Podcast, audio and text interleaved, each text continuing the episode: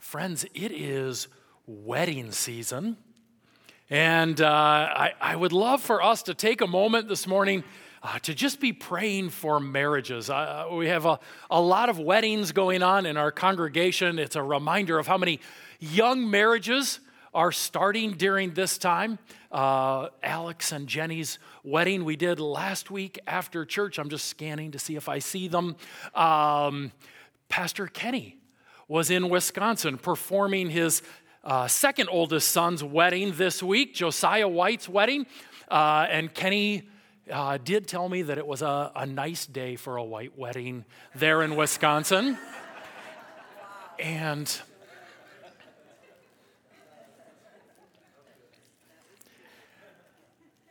I think I see Mike and Natalie back there. It's this week. You guys ready? Yeah, yeah, you are. Absolutely. And I think I see Gabe and Lindsay over here. We got less than a month. We're ready. So exciting, you guys. We got all of these uh, marriages taking place. And let's just take a minute to pray for some of these new and fresh marriages and uh, maybe even some of ours that aren't so new and fresh. Father, uh, we love you so much and we're thankful for what you have done in our lives, and we recognize just the, the glory there is in your design for marriage, how you have uh, made us to reflect your relationship with your body, the bride. And Lord, we want to pray for these young marriages, the ones that have just happened, the ones that are coming up in the next few weeks. Lord, we pray that they'd be a blessing to you, that they'd reflect you, uh, that the weddings themselves would reflect your glory and that the marriages would speak to the gospel and your life transforming work. And we're just thankful for what you have designed in Jesus' name. Amen. Yes. Yes. All right, you guys, we are in the middle of a sermon series entitled Romans Road. And as we have been walking through different chapters in the book of Romans, we have seen this diagram before. We've used this diagram in order to summarize the first few chapters of the book of Romans, where we have learned that because of Adam and Eve's sin, we have this sin nature. And so we choose to disobey God and to sin against Him. And so all of us are on this bottom path. And if we stay on that bottom path, on the day of judgment, we're told that there's punishment for sin. But God has made a way so that we can get off of that bottom path and move to the upper path, a path that's filled with obedience and love and righteousness. Where on the day of judgment, we enter into life forever with God and all that is good. And He has made a way for us to move from that bottom path to the top path. And what is that way? It is through faith in His Son, Jesus Christ. That's the gospel. Romans 1:16, I am not ashamed of the gospel for it is the power of God, right? For the what? For the salvation of everyone who believes, right? First to the Jew and then to the Gentile. So trusting in Jesus Christ is the way we move from that bottom path to that top path. And we have been looking at that over the course of the last few weeks. Now, as the people in Rome are hearing Paul talk about that we are saved by God's grace through faith in Jesus Christ, there are some of them who have a particular question that Paul's now going to address. Partic- uh, some, some of them have grown up as Jews. They have been converted to follow Jesus as their Messiah, and they have a question about this salvation by grace through faith. And their question is what was the point of all that law keeping we were trying to do? I mean, we, we grew up studying the law, try, trying to live the law. What, what was the point of all of that if salvation is by God's grace through Jesus? And we might ask that same question as New Covenant believers today. What is the point of that whole left side of my Bible? Right? What is that all about? We have kids in here who, as a part of our kids' ministry, have memorized the Ten Commandments. We have people in the court systems who have fought in order to keep God's commandments in American courtrooms. Why? If we're saved by God's grace through faith, what is the point of all of that? What is the point of the law? And that's going to be what Paul deals with in this section of Romans, Romans chapter 7, verses 1 through 12. What is the role of the Old Testament law in the life of the believer? And he's going to start with this question are we still bound to the law? As followers of Jesus, is there some way in which we are still bound to the law? And he says in verse 1 Or do you not know, brothers? For I'm speaking to those who know the law, that the law is binding on a person only as long as he lives. On whom is the law binding? Those who are alive. And so if I'm driving by myself on my way home today, and I have a heart attack and keel over and die in my car, but my foot gets stuck on the accelerator pedal. And all of a sudden, I'm going 90 and a 45, and a police officer pulls in behind me, and my car kind of finally drifts over to the side of the road. And the police officer comes to my window and finds me there dead in the car. Is the police officer going to write me a ticket at that point? No, why? Because laws are for the living. Laws do not apply to the dead.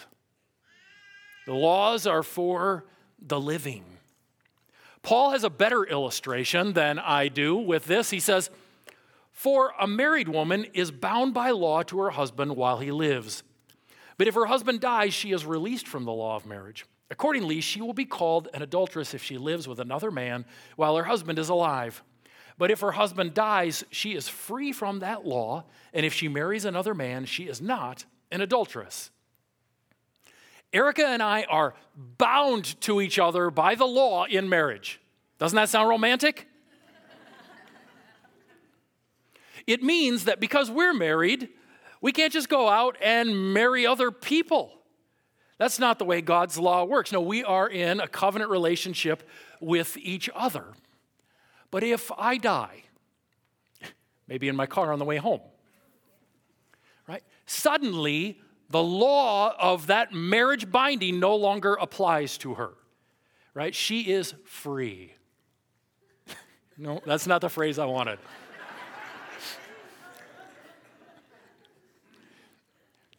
she is no longer bound by that marital law, right? And that is all Paul is saying is that death frees a person from the law. Death frees a person from the law. Now, why is he talking about this? If he's writing to them and they're reading it, clearly they're alive. Or, or are they? Right, verse 4 Likewise, my brothers, you also have died to the law through the body of Christ, so that you may belong to another, to him who has been raised from the dead in order that we may bear fruit for God.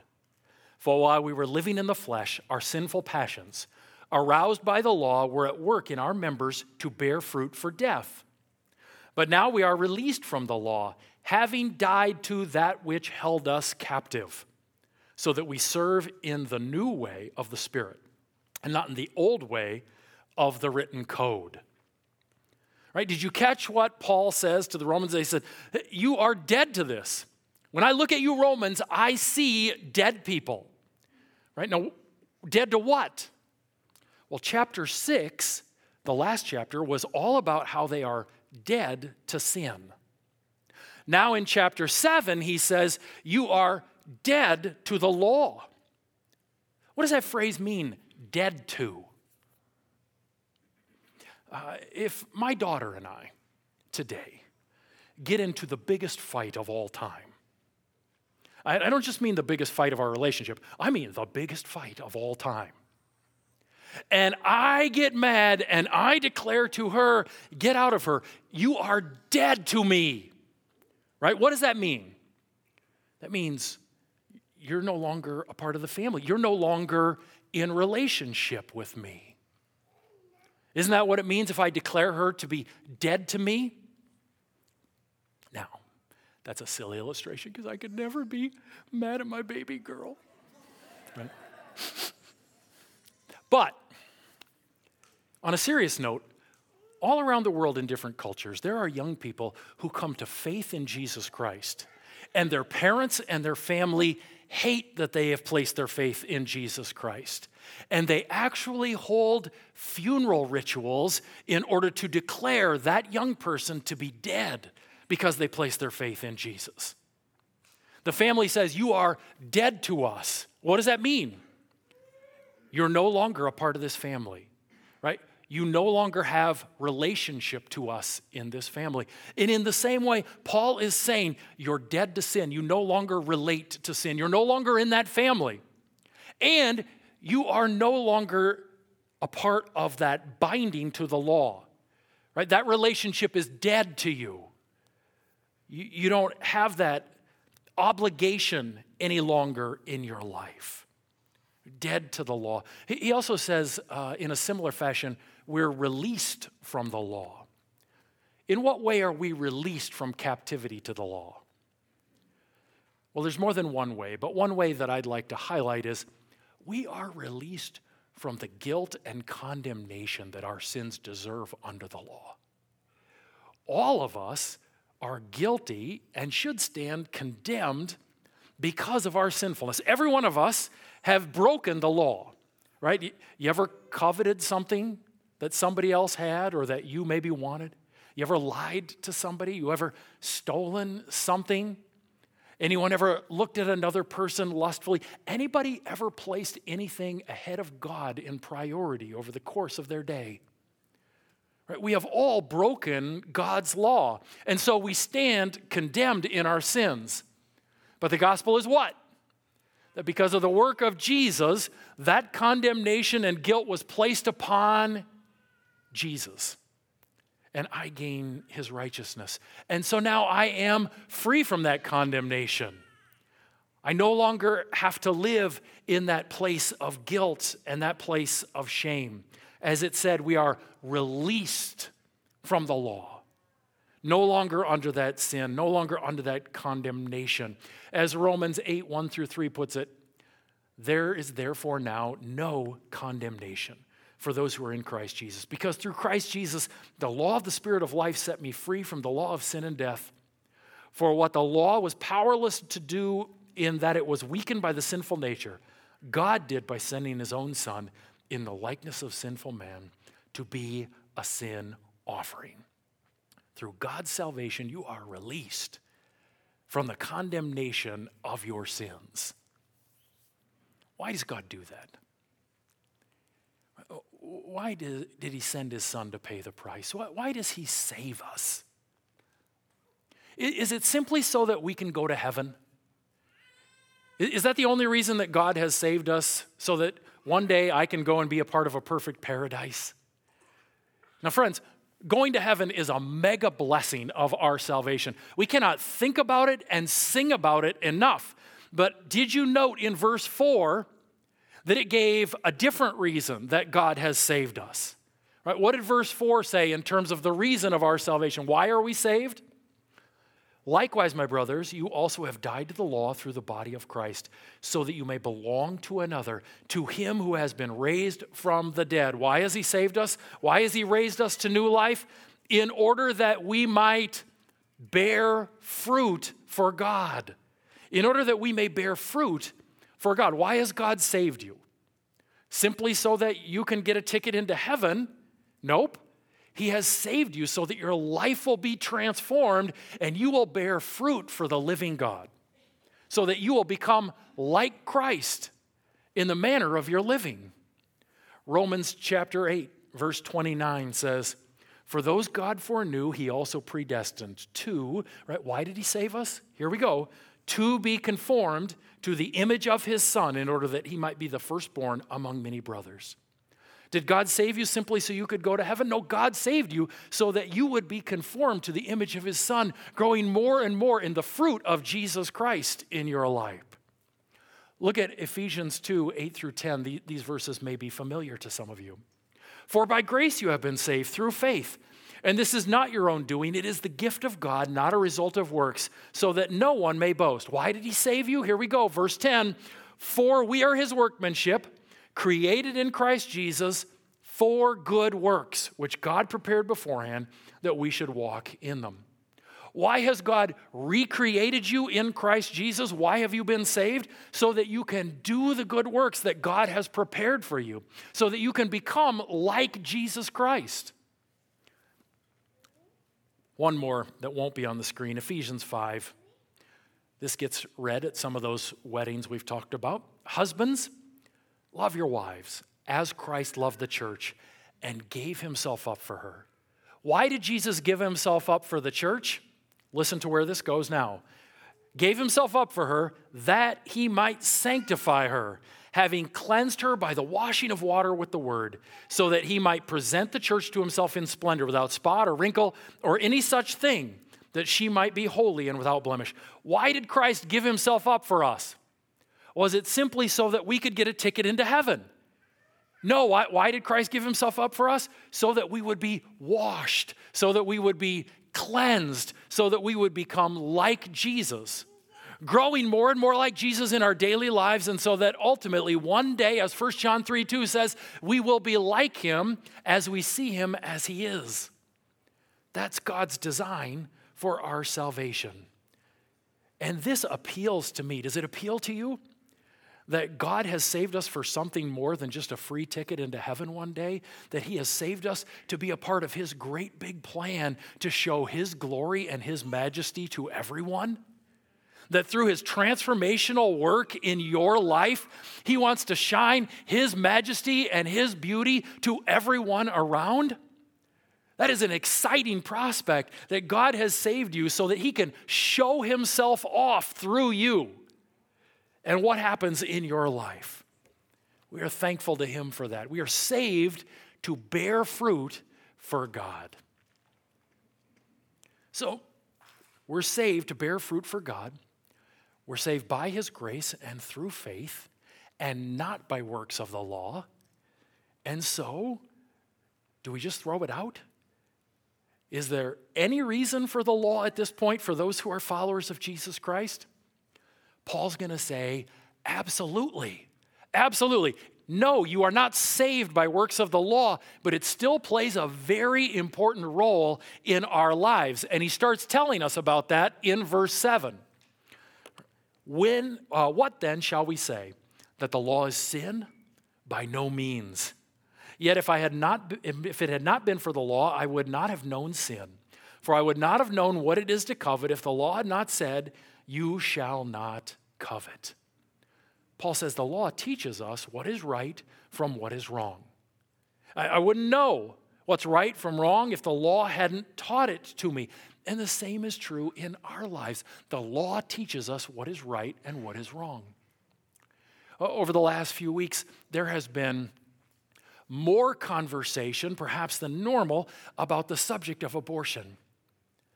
And Christians say, wait a minute, abortion is wrong. What is that position based in when Christians say abortion is wrong? It's based in the law of God. The fact that the law of God, the Old Testament law of God, then affirmed throughout the scriptures, says it is wrong in order to kill an innocent human being. Right? It, it affirms it, it defines it. The law is what teaches us what murder is the intentional killing of an innocent human being. That is how the Old Testament law defines it. It, it teaches us what it is and that it's wrong. In order for us to understand how the Old Testament law informs us about what is right and what is wrong, we need to understand that it is the principle of the law that teaches us right and wrong, not the rule of the law as it was laid out for the nation of Israel. The rule of the law, as we see in the Old Testament, was given to Israel under the Old Covenant for a specific time for a national theocracy that was meant to dwell within a specific promised land and told them how they were to dwell there. That rule of law does not apply to us. I'll say that again. That rule of law does not apply to us which is precisely the reason that so many of you, as you sit here this morning, feel free to break that law. Right? Leviticus 19:19, what does it say? And you shall not wear clothing woven of two kinds of fabric. How many of you are breaking that law this morning? Leviticus 19:29, what does it say? Leviticus 19:29 says, "You shall not cut the hair on the sides of your head nor trim your beards." Now I see some of you that are close to being obedient to that. but many of you are trimming, right? You're trimming, you're sinning and you're tri- no. Right? The rule of law does not apply to us, but the principle behind that law teaches us about the character of God and what is right and wrong. And so as we read Leviticus 18 to 20, we find out that these laws exist because God wanted Israel to be set apart from all of the other nations around them. And so he did that through specific rituals and even through their appearance. That principle of God wanting a people who are set apart from him absolutely continues to apply to us. And the New Testament affirms we're to be set apart through these relational fruit that now uh, we exhibit in our community. Things like love and patience and kindness. These set us apart from the world. We're still to be set apart, but the rule of law was for them. This is true even of the big commandments. You think about the Ten Commandments. Uh, God said in Exodus chapter 20, verses 8 through 10, keep a Sabbath. I want you to set the last day of the week, Saturday, aside, and as a community, I want you to give up your work and celebrate me and spend time with me. That rule, even though it is one of the Ten Commandments, does not apply to us as followers of Jesus Christ. The rule does not apply. And we see that outlined in multiple places in the New Testament, but one of them is right here in this book, where there are those in the Roman church who are observing Sabbath, and others in the church at Rome who are not observing Sabbath. And Paul says to them, One man considers one day more sacred than another. Yep, some do. And another man considers every day alike. Each one should be fully convinced in his own mind.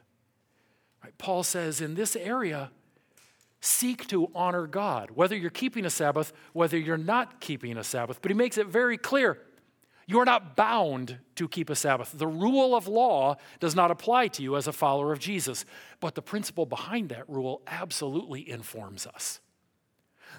The principles like the fact that God loves you and so, in seeking your best, He has designed you to spend some time resting and being with Him. The principle that God wants us to love Him. And he recognizes that how we use our time as a primary resource shows what we love. And so he wants time set aside in order to be with him. We see that throughout the scriptures. Uh, the principle that God wants us to be a people of faith and to trust in him that even though we may not work as much as the person next to us who's working seven days a week, He's going to provide for us as we seek Him instead. These principles still apply and teach us about the character of God and what is right and wrong. And so, while the rules were for Israel, the principles teach us about what is right and what is wrong. But the law goes beyond simply teaching us what is right and wrong, it also holds up a mirror and shows us just how wrong we are. Right? Again, in this verse, it not only shows Paul about coveting, it showed him that he what? That he coveted. And the law doesn't just teach us about what is right and what is wrong, it shows us that we do wrong. The, the law acts as a mirror. And when we stand up in front of the mirror, sometimes what we see is that we've got dirt all over us. The mirror simply reflects what is there the sin that is in our life, the uncleanliness that is in our life. That's why Romans 3, verse 20 said this Therefore, no one will be declared righteous in his sight by observing the law. Rather, through the law, we become conscious of sin. God's word shows us that we are wrong. I, I experienced this as a kid when I was six, seven years old. It was the law of God as it had been taught to me that showed me how wrong I was and my need for a Savior.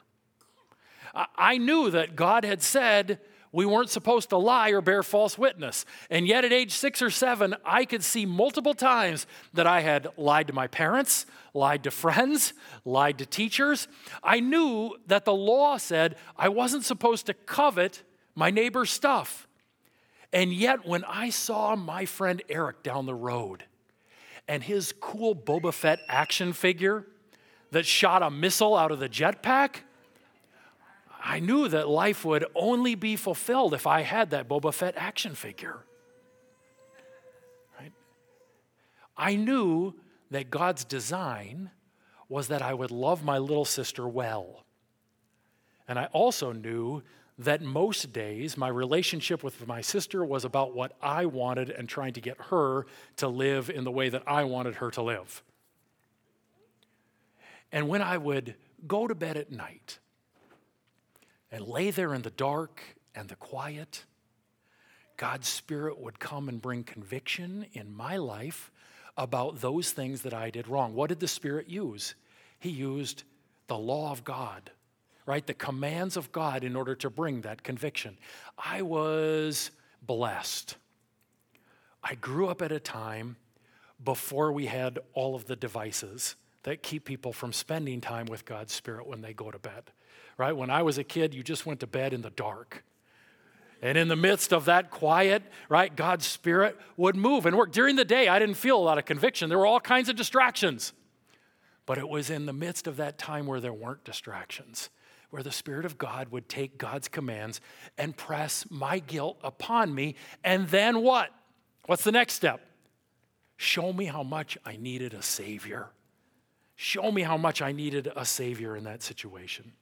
I, read this last week, some writings by a pastor who talked about a, another group of young people who felt God's conviction because of the law. Uh, he writes this Some time ago, I was invited to be a counselor at a junior high camp.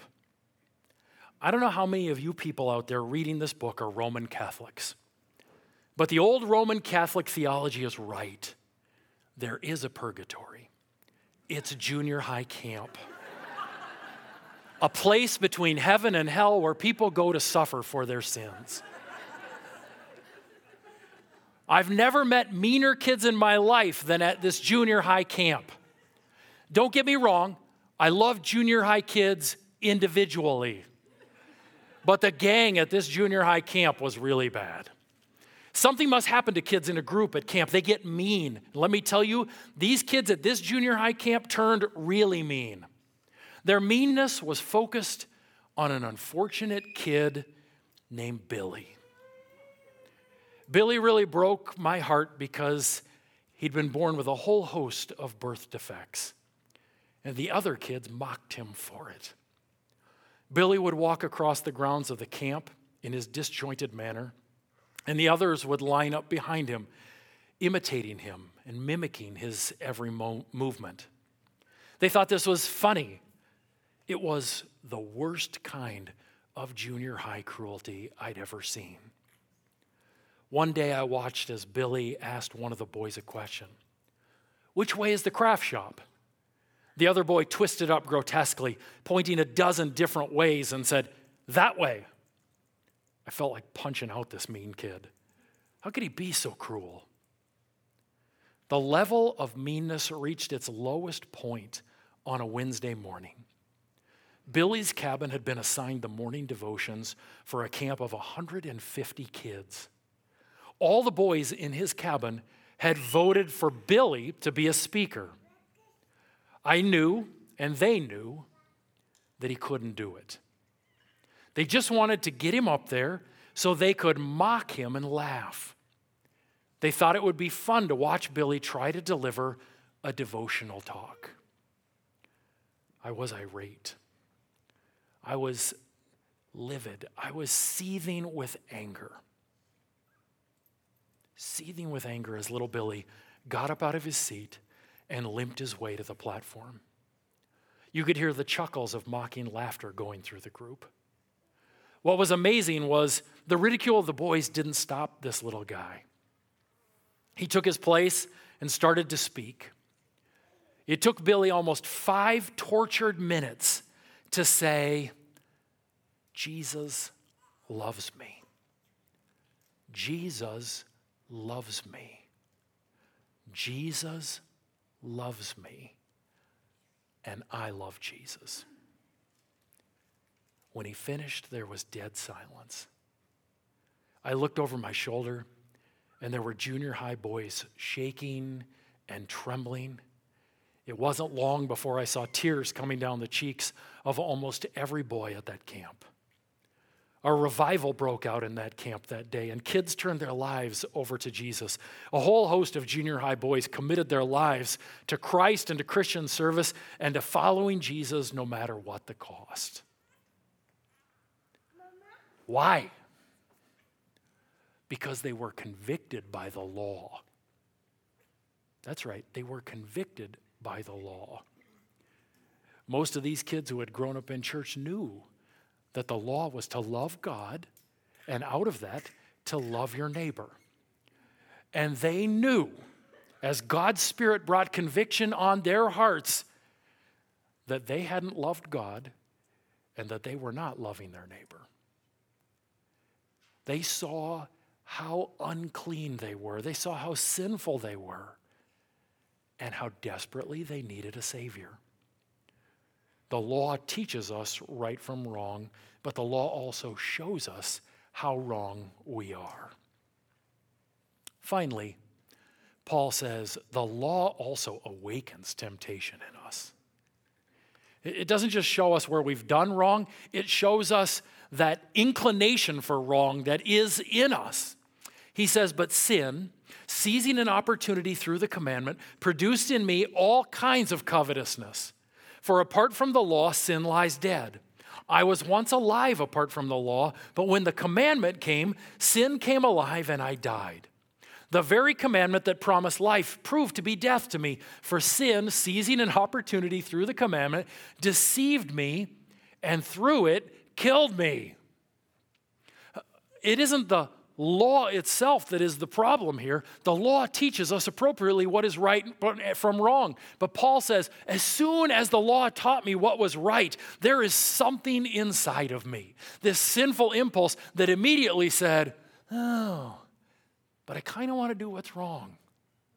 Now that I hear that commandment not to cross that line, I kind of want to get my toes over that line. Never really had an inclination to cross that line till I heard the command not to cross that line. And now, guess what? Now I kind of want to know what happens when I cross that line. Have you ever experienced that? When, when I was a kid, my parents came home one time in December and they brought in a bunch of stuff and went upstairs. And then they came downstairs and they told my sister and I, You are not to go in our bedroom closet right? It was December. And they just bought a bunch of gifts and put them in the closet upstairs. Now, they didn't tell us there were gifts in the closet upstairs. All they told us was, You are not to go in the closet upstairs. As soon as they told me that, what happened? Something rose up inside of me and said, How do I get in the closet upstairs? It also apparently happened in my sister because she became my co conspirator. And we began to enter into this covert operation about how we could get in to the closet upstairs. Now, friends, before they said don't go in the closet upstairs, I didn't have any desire to go in their closet. What would be the point of that? No interest whatsoever. But the moment they said, don't go in the closet upstairs, something was enlivened in me that said, oh, I bet there's something in the closet upstairs. I bet happiness awaits if I do the opposite of what they say. Now, the commandment they gave me was for my good. They wanted me to have that Christmas morning special feeling of opening something amazing. They didn't want me to ruin that by going in a closet and finding it for myself unwrapped. But, but as soon as they gave me the commandment, which was good, it enlivened something in me that wanted to break that commandment. And Paul says that's what the law does. It tells us what's good, but it enlivens something inside of us, something in our sin nature that immediately says, oh, but I wonder. Hmm. The fruit looks good to me, it's pleasing to the eye. Hmm. The command enlivens something. The law teaches us right from wrong. It shows us that we're wrong. And it shows us the depths of that nature in us by enlivening temptation in us. So then, if the law does all of these things, it must be terrible, right? The law must be terrible. Paul says, no, no, the law is not the problem, right? Our final our final verse. So the law is holy, and the commandment is holy, and righteous, and good. The problem isn't with the law, the law is a mirror. And when it shows us the dirt that is all over us, the problem isn't that the mirror is broken. Nope, the mirror is operating just as a mirror is intended to operate. The problem is with the dirt that is all over me that the law is showing. That's the problem. And so the law isn't the issue, the law is holy. The commandments are holy. And most importantly, as it shows me that dirt that is all over me, it plays that highest function of showing me what? How desperately I need a Savior. When I hold myself up, my daily life up, to the commands of God and see how broken I am and how sinful I am, it does that ultimate good in my life of pushing me towards Jesus and my need for a Savior. That's the role that the law plays in our life. It, it, it doesn't save us, but it is beautiful and necessary in showing us our need for salvation. I'd like to take a couple of minutes today and just spend some time looking at the mirror of God's commands. Would you guys bow your heads with me? Sin is always seeking to creep back into our lives. I would ask you to spend a moment with God's Spirit just examining your life to see if any sin has crept back in. Is there any hate in your heart that you need to deal with?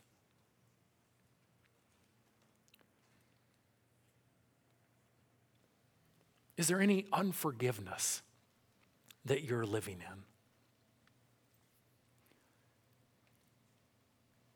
Any selfishness that you need to confess? Are there any words that have torn other people down? Is there any gossip?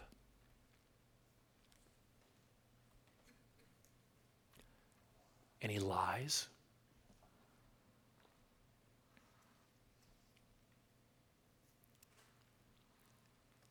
Have you coveted what other people own?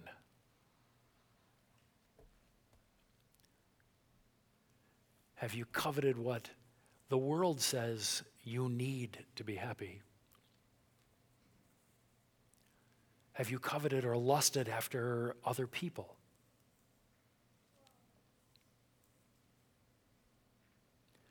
Is there anything that you've put ahead of God in your daily living?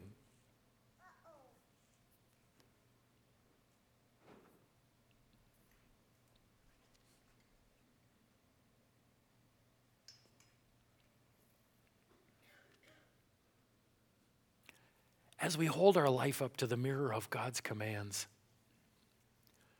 we see the, the dirt and unclean, uncleanliness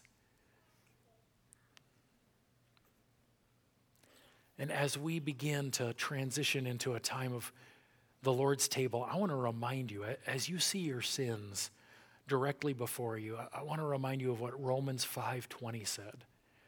That where sin increased, grace abounded all the more.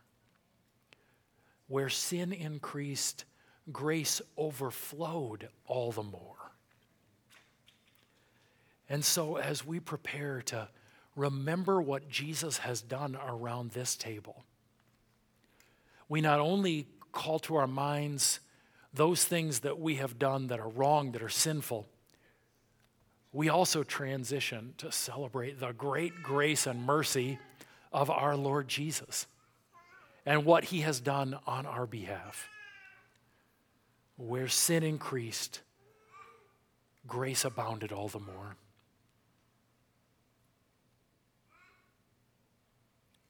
In a moment, we're going to continue to sing Jesus' praises. And as we do, when your heart is ready, I'd encourage you to go to the tables in the corners and grab the bread and the cup and bring it back to your seats.